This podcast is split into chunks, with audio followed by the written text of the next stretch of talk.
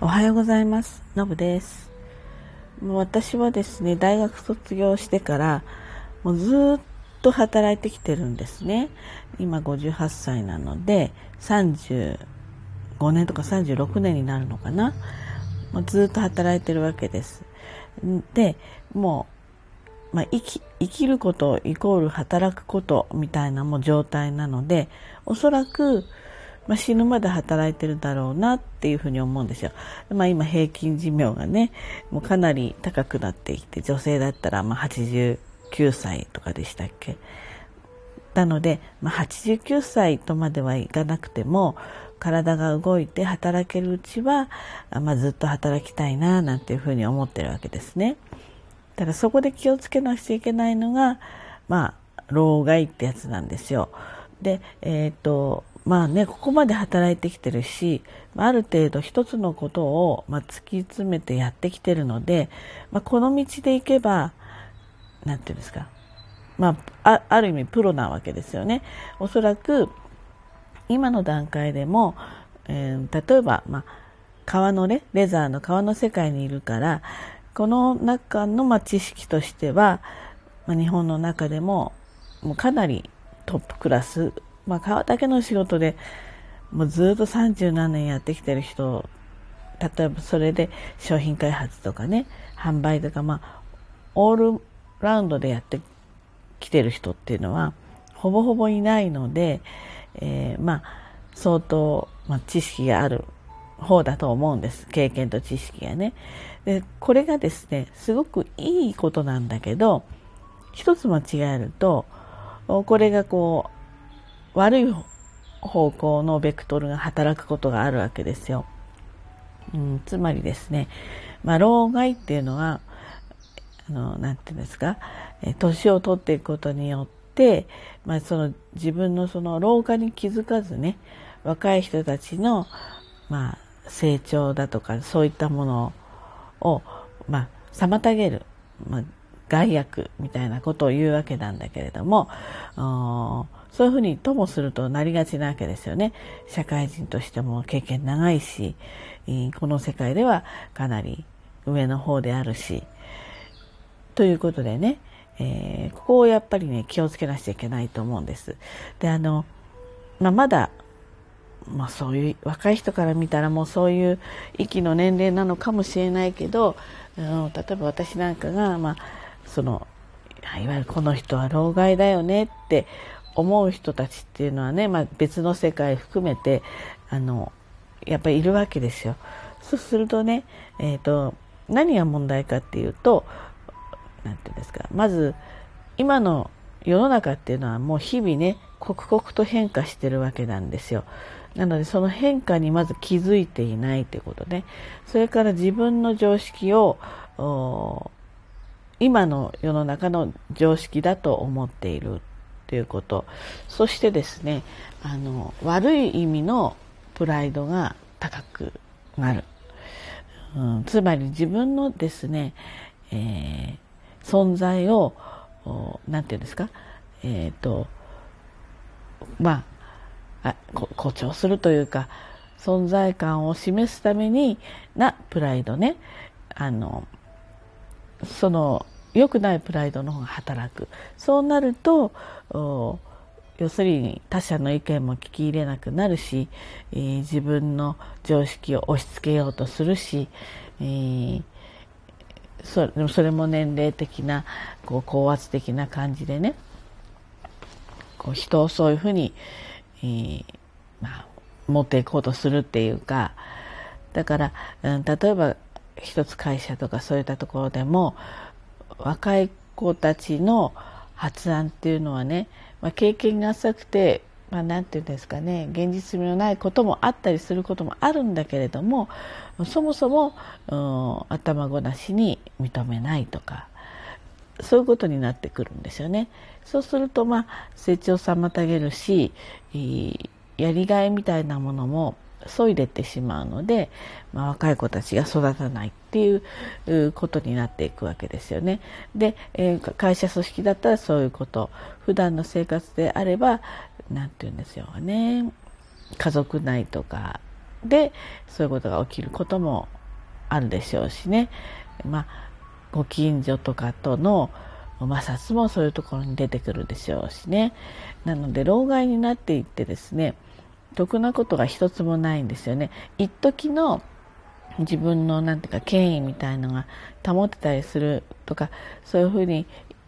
こう高圧的に言って相手が諦めて黙ることによってなんか自分が勝ったんだみたいなところになってしまうわけですよね。でもそれって相手が諦めて言わないだけで、えー、一時のそのためだけに、えー、多くのものを失ってたりするわけなんですよ。そうするとだんだん孤立してくる孤立していけば余計、まあ、周りを振り振り向かせたいので、まあ、騒ぐというかねまたそういった発信みたいなものをしてしまうっていうもうね悪循環にはまっていくんですよ。要は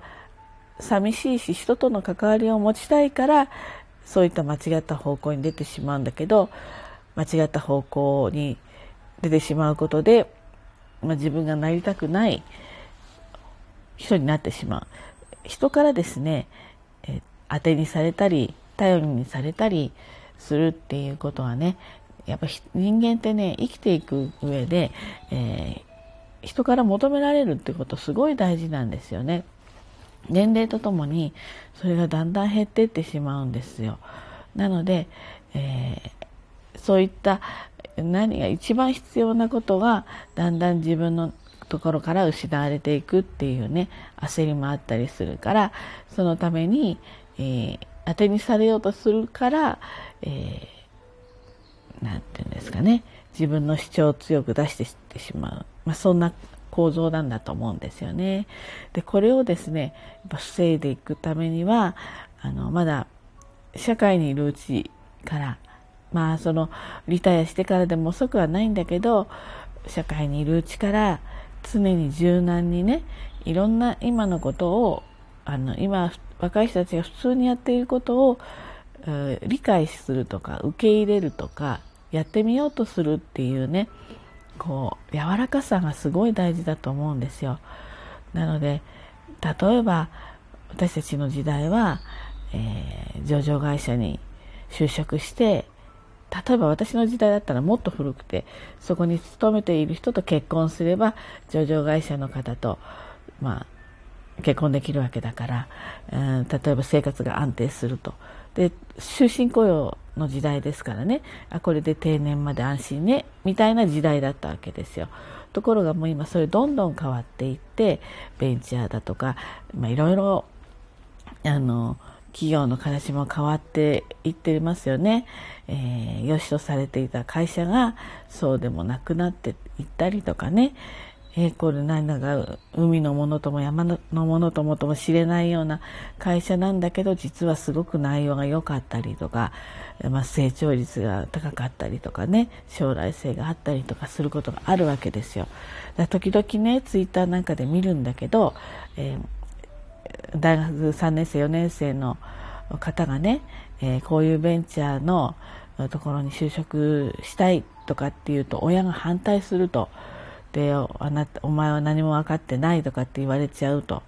で非常にそれが悲しい自分はこうでこういうふうに頑張りたいと思っているのにすごく悲しくてそこを説得しなくちゃいけないのも、まあ、ある意味無駄な労力なんで、えー、辛いと。そういった書き込み割とねあるんですよね。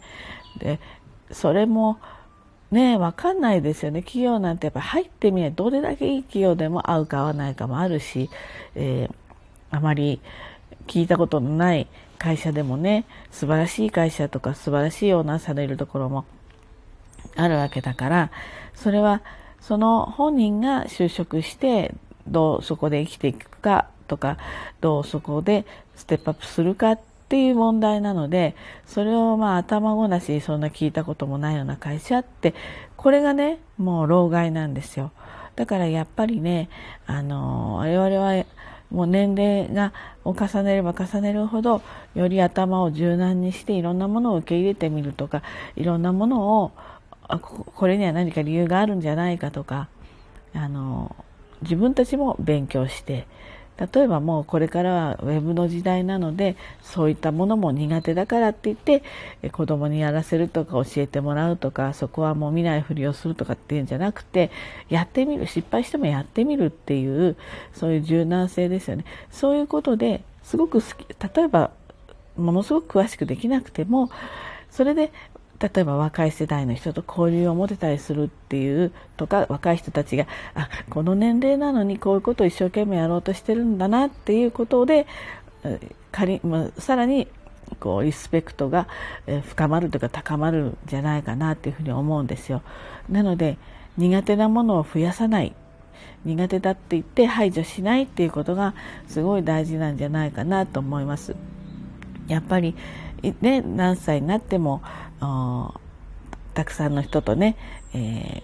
関わりを持って楽しくそして年齢の経験分だけ、えー、人から必要とされるっていうねそういった年齢とその、うん、今の世代を理解するっていうこの2つがセットになったらねものすごくね最強だと思うんですよ。なのであのもう一番いけないのは苦手とかわからないとかもうそこをでできないからっていうことではあと理解できないとかね排除するんじゃなくて考えてみようとか、えー、これなんだろうって興味を持ってそこにちょっと目を向けるっていうねそういう考え方がとっても大事なんじゃないかなっていうふうに思います。うん私もね、えー、自分でこれを言いながら、えー、こう、老害にならないように頑張っていきたいなって思っています。はい。ということでね、今日も一日頑張ってまいりましょう。じゃあね、バイバイ。